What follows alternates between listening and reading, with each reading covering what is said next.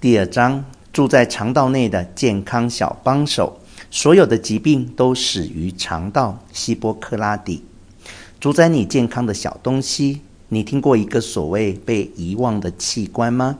它关系到你全身健康，包括大脑、情绪稳定、精神状态、免疫力强弱、睡眠是否安稳等。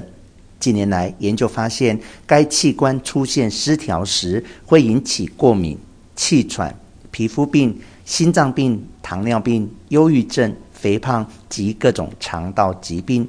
这个神妙器官是什么呢？答案就是住在你消化道中的肠道菌虫。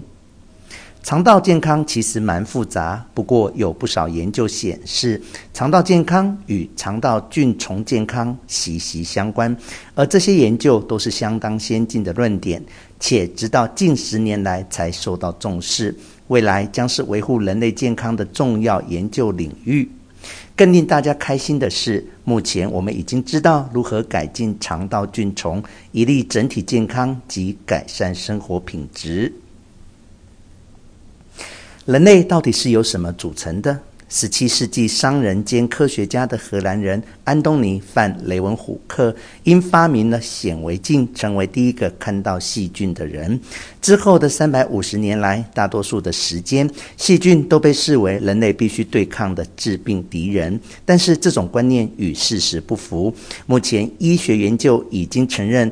没有细菌，人类及其他动物根本无法生存。况且，细菌细胞比人类细胞多出很多。多据一些最新的研究，原来人体只有百分之四十三的细胞属于人类，而其他百分之五十七属非人类的微生物细胞群组组成。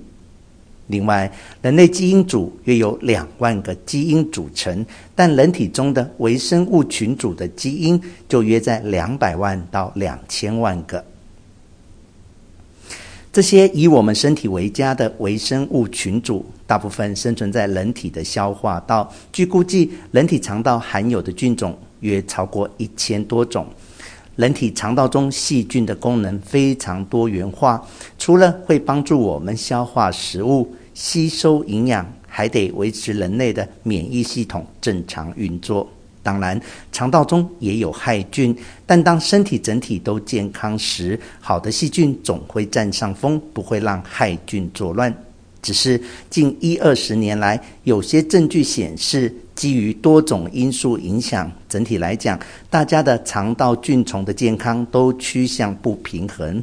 有些专家认为，这或许可以解释为什么越来越多的人有消化方面的毛病。另外，近几年较多人的身体也相继出现各种失调状况，例如糖尿病、肥胖、忧郁症。焦虑，甚至癌症，以及一些免疫相关的疾病，被认为也可能与肠道菌丛失衡有关。